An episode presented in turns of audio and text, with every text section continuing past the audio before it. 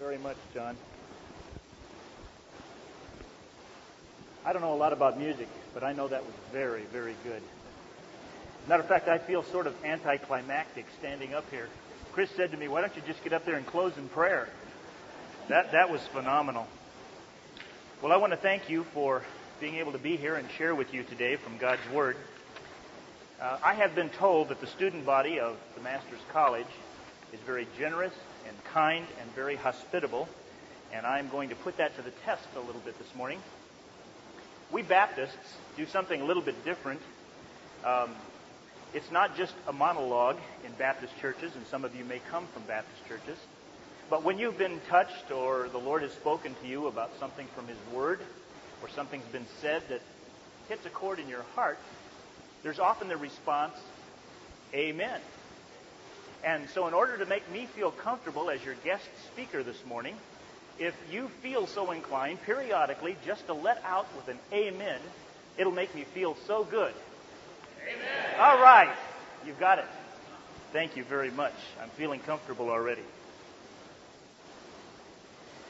The very fact that the Lord has called me to be a preacher in His church continues to be a phenomenal surprise to me. I didn't grow up in a Christian home. As a matter of fact, my home was very antagonistic toward the gospel. You see, my father was the ninth son of a Southern Methodist preacher from Illinois who ran off with the church organist when my dad was three years old and left his mother to raise nine boys in the middle of the Depression and it killed her, but she got all nine of those boys raised. And as a result, my father would have nothing to do with Christianity.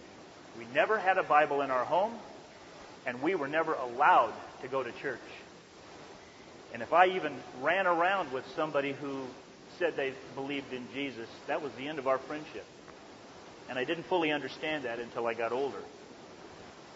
At the age of 19, a very good friend, family friend, invited me to their church, and I went to church for the first time at the age of 19.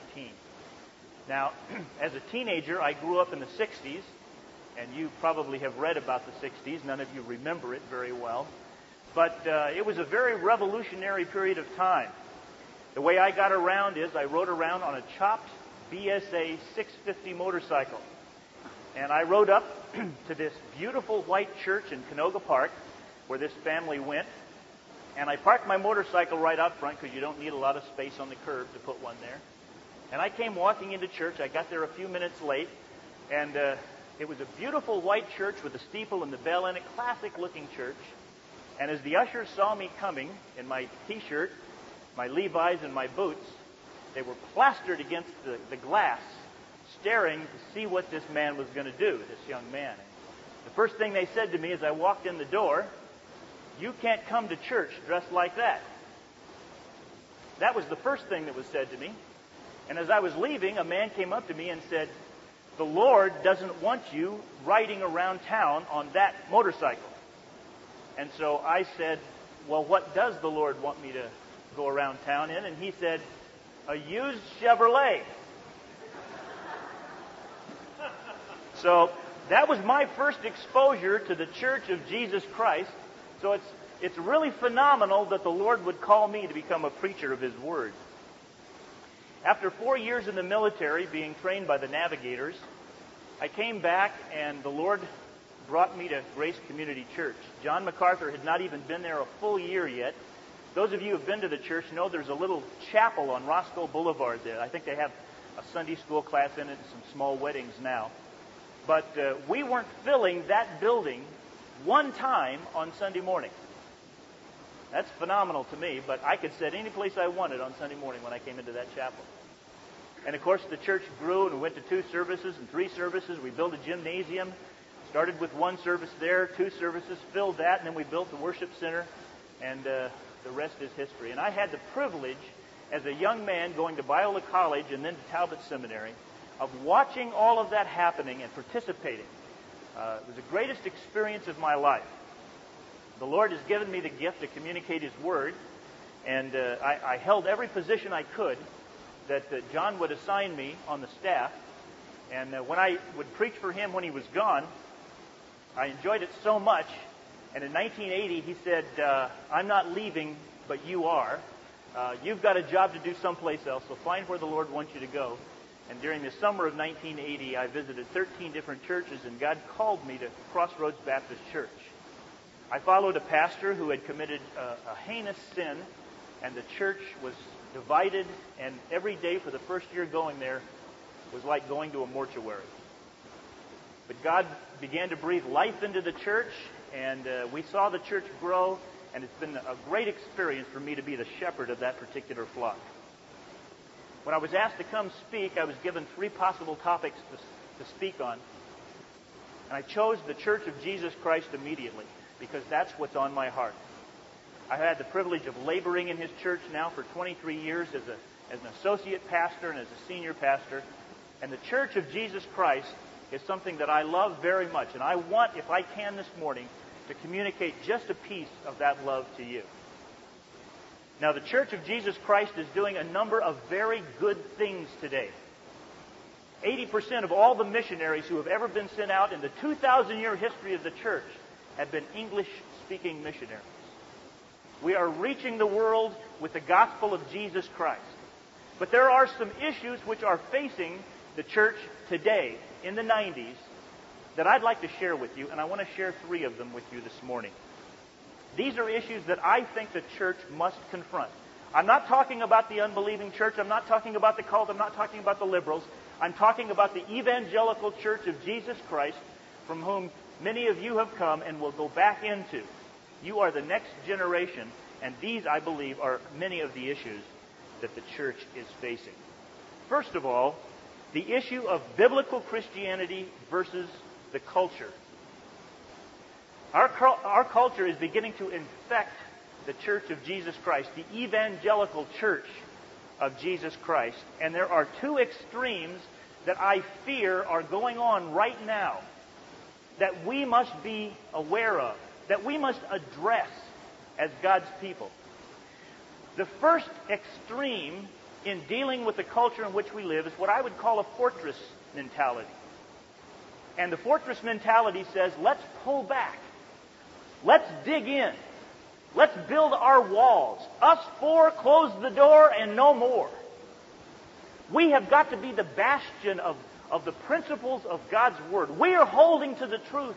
Though the rest of America goes to hell in a handbasket, we are the true church. That's a dying mentality. The opposite mentality is what I might call the supermarket mentality. Here's a quote from a pastor in my area that uh, represents this kind of cultural impact. He said, The church exists today simply to meet the needs of our culture. The more relevant the church, the more successful it will become. How do you like that statement? That's the other side the fortress mentality versus the, the supermarket mentality. And I believe that the church today has got to find that middle ground. We have got to be relevant within the culture in which we minister, and at the same time hold stringently to the biblical principles that Jesus Christ left us 2,000 years ago. And my friends, we are vacillating back and forth on that issue we've got to find a good line to walk.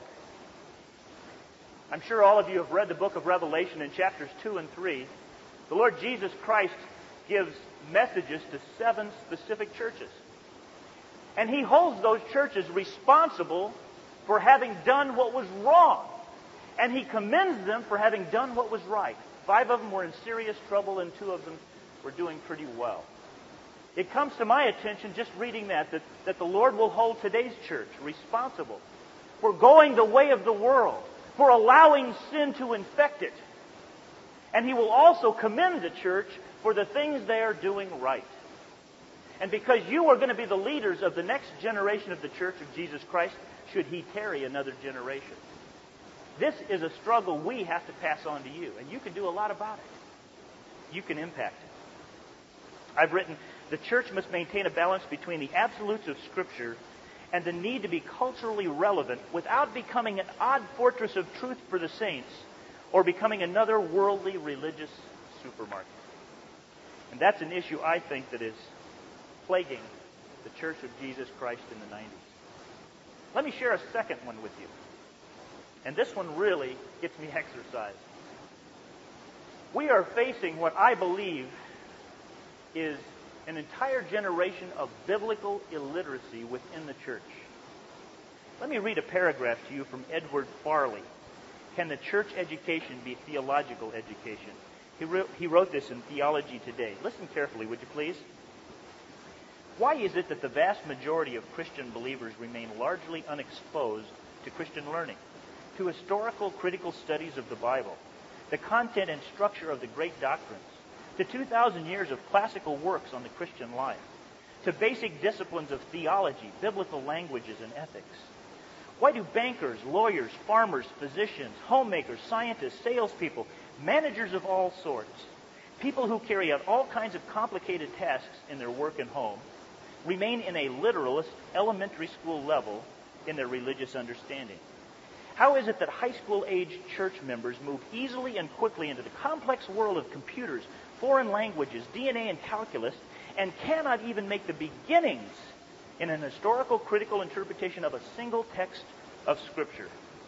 How is it possible one can attend or even teach Sunday school for decades and at the end of that lack the interpretive skills of someone who has taken three or four weeks in an introductory Bible course in Bible school or seminary? And friends, I have to ask, how is that possible? Well, think, I think the thing is that the Church of Jesus Christ is losing one of its key responsibilities to teach truth to God's people. How can that be? That's one of the primary responsibilities that we have. And yet our people don't understand the basics. Unless there is a revival of fundamental Bible education in today's church, we may be responsible for educating the most illiterate of God's people in the Church of Jesus Christ for the last 2,000 years. That is a frightening thing to me.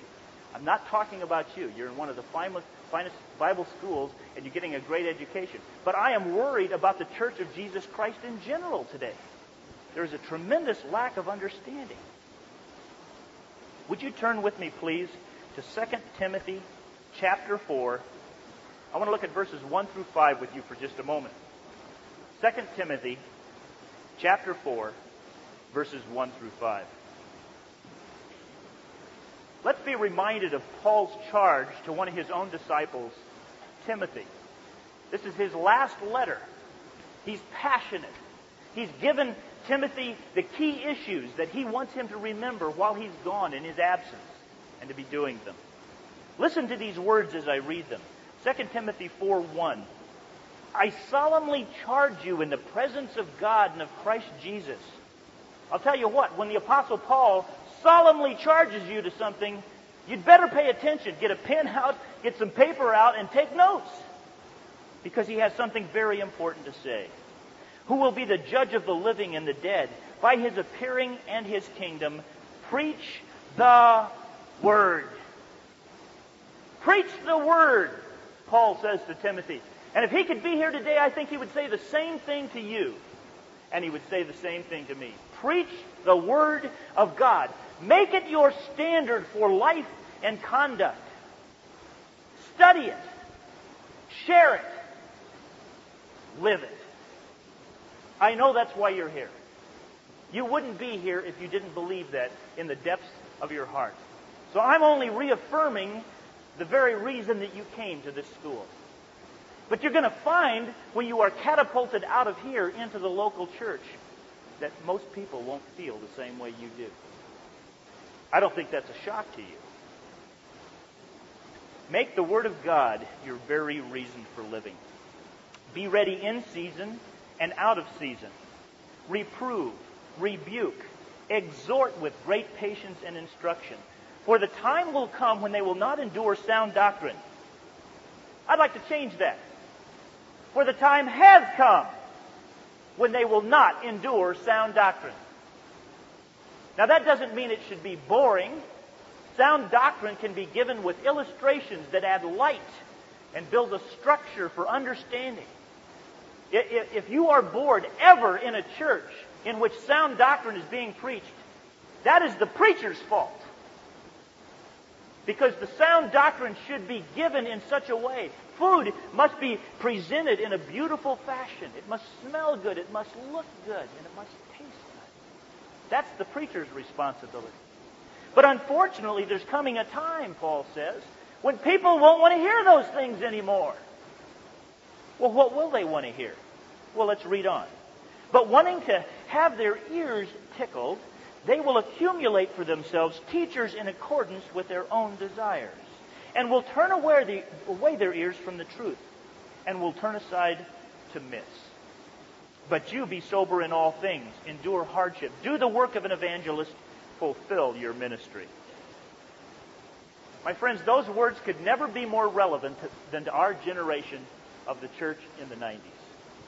That's a message that we need to hear. It's a message we need to live by.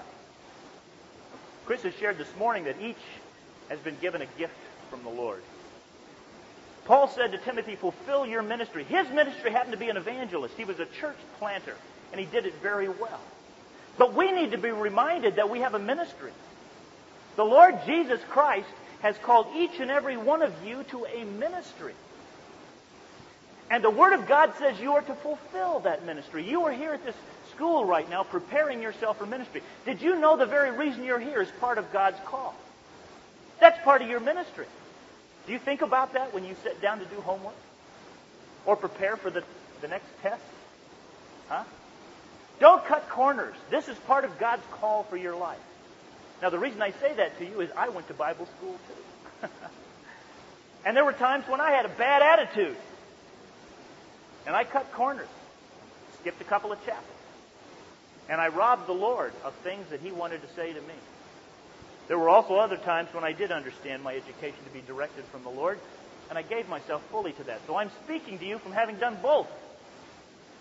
So dedicate yourself afresh and anew uh, as this semester gets started to doing all that you can, to being in those classes, to doing that extra reading, to doing that paper just like you would be presenting it to Jesus Christ Himself, preparing yourself for those tests as if Jesus were going to be asking you how you did on it. This is God's ministry to you right now. I had a man come to me over the summertime. He'd sent his son off to a university. And uh, he came into my office and told me, Jerry, he said, uh, my son has just come home from the university and said he no, no longer believes in my God. What do I do?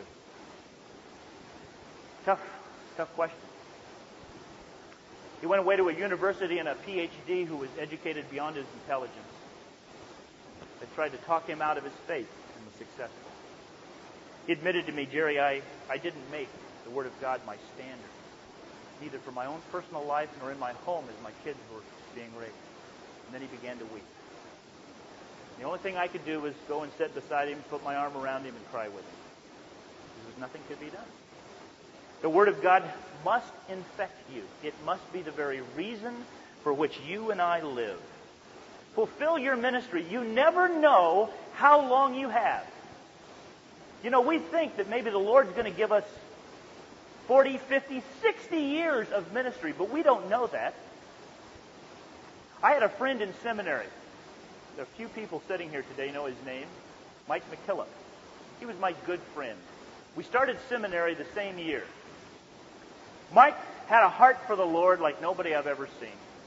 He wasn't so good in the languages, and uh, his test scores didn't always come out that well. But boy, he talked about the Lord all the time. I could find him in the chapel on his knees in prayer in the morning before class was started. He would be talking about the Lord at lunchtime. He was a wonderful brother. And uh, he started some Bible studies on the UCLA campus that turned into Christian sororities and fraternities that are still going on today on the campus. He had a wonderful ministry. But about the second year in seminary, he came down with a serious brain tumor. He died. The Lord took him home. His ministry was to start those Bible studies, and that was it. Then God called him home. You see, we don't really know how long we have. And that's why we do everything we possibly can, here and now, to fulfill the ministry that's right in front of us. Do 100% of what's right in front of you. And then let God give you what's next. The third thing that I want to share with you that's confronting the Church of Jesus Christ today is a drought of leadership.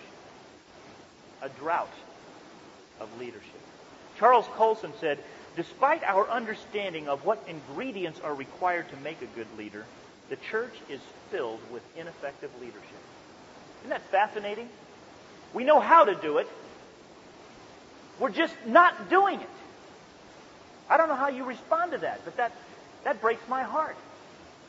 Of the church squabbles, fights, and splits that I know about, every single one of them can be traced to poor leadership. This is, this is a heartbreak for me. Let me ask you a question. You've read your Old Testament. Why is it that David had mighty men around him? You know? Why, why is it that David collected mighty men? Did they come to him as mighty men? No, they were the outcasts of Israel. The reason David had mighty men around him was that David was a mighty man. And he produced mighty men because he walked with God. And he taught these men how to walk with God. And they became valiant. They were warriors. Great men of God because he was a great man of God. He killed a nine foot Philistine. And they became great in valor as well. There is a priority that we're missing, I think, in the church in terms of the priority of making leaders. They don't just happen. Leaders don't just happen. They must be created. While you're in 2 Timothy, go back to chapter 2 with me for a moment. 2 Timothy chapter 2. Let's look at the words once again of the Apostle Paul on this very important task of building and discipling, creating leaders for the church of Jesus Christ. Verse 1 says, You therefore, my son, be strong that is in be strong in the grace that is in Christ Jesus. That's the word dunamis dynamite, which we get our English word for. Have the dynamite of Jesus Christ in your life. Be strong. We need strength today. Look at verse 2. And the things which you have heard from me in the presence of many witnesses, these entrust to faithful men who will be able to teach others also. How many generations of believers do you see in verse 2? Anybody? How many generations are in verse 2? Huh? Four. That's right. Okay, let's look at it again. And the things which you, Timothy, have heard from me, Paul, in the presence of many witnesses, these entrust to faithful men, third group, who will be able to teach others also. You got it? Four generations. Paul to Timothy, Timothy to faithful men, faithful men to others also. Now, in the Greek, there are two different words for others others of a different kind and others of the same kind. Which one do you think is employed here? Others of the same kind. That's right. What Paul is saying to Timothy, he says, Timothy, I want you to find men just like you. Faithful, strong, able to endure hardship, won't wilt in the tough times, stand up against those who will criticize the gospel. Men like you, Timothy. And then I want them to find men and women like themselves. Faithful. See? Four generations. It's a fascinating concept. I hope that you have somebody in your life right now that you look to for counsel and guidance. You might even be, call them a discipler. Somebody who, who cares about your soul. And on top of that, I hope you have somebody in your life that you are helping. Somebody you're ministering to. Somebody you're trying to influence for Jesus Christ and helping them to grow. That's verse 2 of 2 Timothy. Being discipled and discipling somebody else. You see, leaders don't just happen. They are grown. Look at verses 3 and 4. Suffer hardship with me as a good soldier of Christ Jesus. No soldier in active service entangles himself in the affairs of everyday life so that he may please the one who has enlisted him to be a soldier. Now, in Paul's day when he wrote this, the only standing army was the Roman army. We know quite a bit about the Roman army. one of the things that they were not allowed to do was to get entangled in the affairs of the people they occupied. They were to keep themselves separate. They were to have contact with, but they were not to get involved, not to buy land or get involved in merchandising or, or, or the purchase uh, system of the people they lived with. And so what he's saying is, to be a good soldier, we don't entangle ourselves in the things of this world. I believe the Church of Jesus Christ is getting entangled in the things of this world.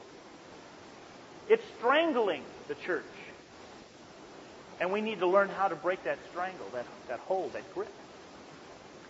The first time I ever was exposed to somebody who taught me about this was while I was sitting at lunch with a missionary by the name of Harv Osland. Harv is the most godly man that I've ever known in my life. And uh, he invited me to lunch because he was going to show me an illustration he wanted to pass on to me. And uh, so he pulled out a piece of paper and he was writing this illustration as we sat over lunch and ate a little bit. And it was one of those cafeteria type places where you take your food and, on a tray and take it off. And a young man came by our table. Harv had just returned from Japan. And he bought the nicest watch I've ever seen in my life. This thing would do everything. It had 17 different functions. And uh, when you were all done with it, it turned out the lights and put you to bed. I mean, this, this watch was an incredible watch. And he was sitting there drawing this illustration for me, and the young man came by with his tray of food. He stopped at our table and he said, Is that that brand new Seiko watch? Did you know that this watch can do this and this and this? And he named off all the functions. And uh, Harv looked up at him and said, Yeah, that, that is that brand new watch. and then the young man said, I've always wanted a watch like that. And Harv, without skipping a beat, took his watch off and put it on the man's tray. And then he went back to drawing this illustration. Now, the young man stood there with his tray for a few moments with Harv's watch on it, and he didn't say anything. He wasn't moving. And I kind of kept glancing up out of the corner of my eye to see what was going on here. I wondered if I was being set up first. You know, what, what, what's happening here? And he stood there for what seemed to me to be a long period of time, probably only a minute, maybe two. And then he went and sat at an empty table. and I could see him over Harv's shoulder. So when Harv would look up from the illustration and catch my eye, I'd look right in his eyes. And then when he'd look back down on the table, I'd look over his shoulder to see what was going on with this man in Harv's watch down there. And, and he picked it up and he looked at it a little bit. And, you know, he'd, he'd play with it and he'd push a button. And he, finally, he put the watch on. And uh, he kept looking, you know, see if this guy's going to come back and get his watch. And uh, he finished his lunch. He looked one more time. He got up and he left. And I was by a window. I kept looking out the window. He, he just kept going. He got in his car and he left. So I said to Harv, Harv, I really appreciate the illustration you're showing me here on the table. But frankly, I haven't heard a word you've said since you gave your watch away. Could you explain to me what's going on here? I've never seen anything quite like this. He said, Sure, Jerry, I'll explain to you. He said, Take your watch off. I thought, Uh oh, here it comes. I'm going to lose my watch now. He says, Hold your, hold your, hold your watch. So I said, Okay, I got it. He said, No, not like that. Not like this? No, he says, Open your fingers. Like, like this? Said, yeah. Took it out. He said, See?